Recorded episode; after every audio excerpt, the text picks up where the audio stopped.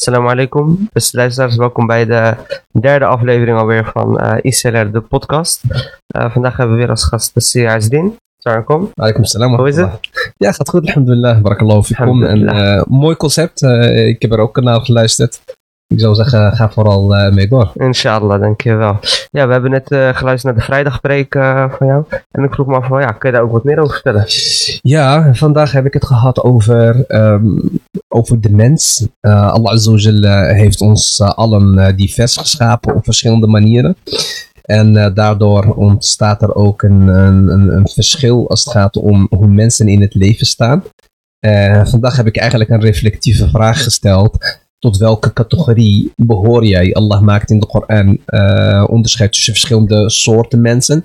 Niet alleen maar uh, over eh, de kleuren die ze hebben, of de talen die ze spreken, of geloof die ze aanhangen, maar ook in het goede dat ze ondernemen. En op basis daarvan maakt Allah een onderscheid tussen twee soorten mensen. Mensen die naar het goede uitnodigen en mhm. mensen die naar het slechte uitnodigen. En dat kan op verschillende manieren. Dat kan met je gedrag zijn, dat kan met de woorden die je uitspreekt, dat kan met hoe je zelf in het leven staat. Dus eigenlijk ben ik de preek met een vraag begonnen: tot welke categorie behoor ik? Behoor ik tot degene die uiterst hun best doen om het maximale uit dit leven te halen en iets voor de mensheid te betekenen? Of behoor je eigenlijk tot de, uh, ja, tot de categorie die, uh, als die al niks uh, doet, uh, dan onderneemt hij, uh, onderneemt hij iets of zij iets waar de mensheid uh, niks aan heeft. Dat is eigenlijk de reflectieve vraag. Ja. En ik heb gerefereerd naar een aantal versen. Zoals een vers in de Koran in Surah al-Anbiya, vers 73, waarin Allah zegt: وَجَعَلْنَاهُمْ أَئِمَّةً يَهْدُونَ بِأَمْرِنَا. Dat er imams zijn, en met het woord imam wordt hier niet uh, de imam van de moskee mee bedoeld, maar iedere voorganger, iedere pionier ergens in, uh, iedereen die naar, ergens naar uitnodigt, dat wordt een imam genoemd. Er zijn mensen dus naar, die naar de leiding van Allah uitnodigen, maar er zijn ook imams zoals in Surat al-Qasas vers 42 staat, وَجَعَلْنَاهُمْ أَئِمَّةً يَدْعُونَ إِلَى النَّارِ die naar het helle vuur uitnodigen. En, uh, en dat, dat heb ik verteld in het kader van de mooie dingen die we afgelopen dagen hebben meegemaakt. Want dat is hoe ik de vrijdagpreken beschouw. Het is een, reflect, een reflectie op de week. Ja. We hebben alhamdulillah mooie dingen gezien. We hebben de saamhorigheid van moslims en, uh, en heel veel landen gezien als het gaat om de overwinning van Marokko. Zeker. Ja, dat is een voetbalwedstrijd. Maar de, de, de, het effect ervan is wel mooi om te zien. Uh, vreugde die mensen kunnen ervaren. Uh, dat dat gezellig kan zijn. Maar je hebt helaas ook mensen tussen gehad die dan van dat moment gebruik maken om andermans uh, spullen te vernielen of uh, rellen te schoppen of op straat het een en ander te ondernemen. Dus dan uh, stel ik eigenlijk die vraag om onszelf te verplaatsen in, in, in een van die twee categorieën. Van tot welke categorie behoor ik? Ja, oké. En um, stel je merkt aan jezelf, hè, van ik hoor, want er zijn in dit geval een beetje twee categorieën eigenlijk. stel je merkt dat je toch een be beetje begint naar de categorie van ja, waar je niet eigenlijk thuis wilt horen in die categorie. Hoe kan je het best vanuit die categorie eigenlijk weer naar de, hè, naar de wat, wat betere categorie Een mooie vraag. Kijk, de profeet geeft in een mooie overlevering die ik ook in de preek heb uh, naar voren heb gebracht.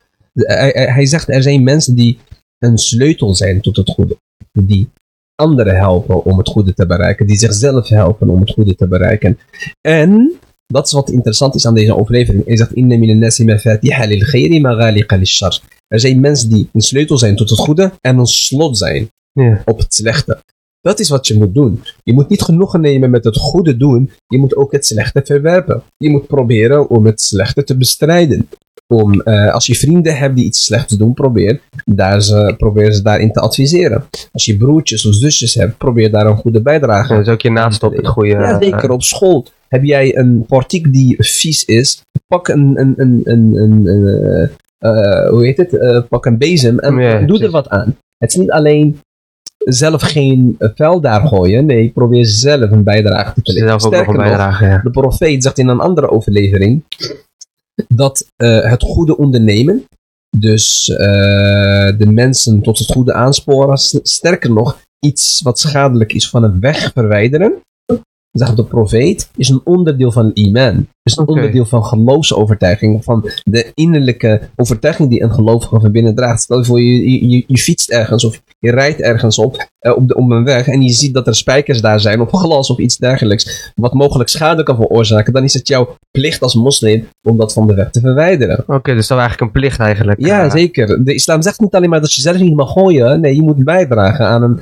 positieve samenleving. Ja, En precies. dat Dat is, echt dat bijdragen. is denk ik heel belangrijk. Want er zullen Allemaal. ook jongeren zijn die bijvoorbeeld, hè, als we heel die rellen als voorbeeld nemen, die Ja. zeggen, ja, ik doe, doe zelf niks, we gaan alleen maar buiten en het loopt een beetje uit de hand. Als je ziet dat dat uit de hand loopt, dan mag je daar als moslim niet in zijn.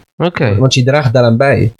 Je moet het goede proberen te doen. Je moet eh, die jongeren eh, eh, zeg maar weren om, om dat niet te Ja, om die slechte dingen te doen op zo'n dag bijvoorbeeld Precies, je inderdaad. moet ze gewoon weren, je moet ze gewoon adviseren. En niet alleen maar genoeg nemen, ik doe niks verkeerds. Nee, het is jouw taak, jouw verantwoordelijkheid om ook de schade te beperken. Dat is echt jouw Ja. plicht ook inderdaad. Nee, Inderdaad. dat, dat is, dat hebben dat, ik denk dat we dat ook laatste, ja, als ik als voorbeeld neem, de laatste wedstrijden bijvoorbeeld, Ja. dan zie je ook alhamdulillah genoeg jongeren die inderdaad ook zelf initiatief nemen. Absoluut. om, om te zeggen van, hé jongens, laten we een soort feest van, maar niet per se hè, de, de, de rellen ervan. Ja. Achteraf ook nog zie je heel veel eh, opruimen.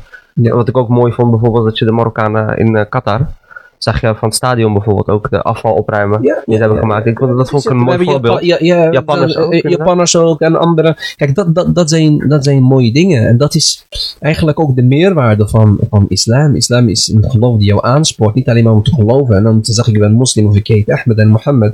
Het mooie van de islam is dat hij jou aanspoort om het goede te doen.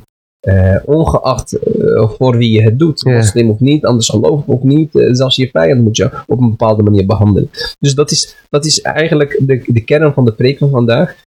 Reflecterend op wat we afgelopen dagen hebben gezien. Ik denk dat er heel veel potentie in onze jongeren zit om het goede te doen. Ja, er zijn altijd de rotte appels helaas die het voor anderen verpesten.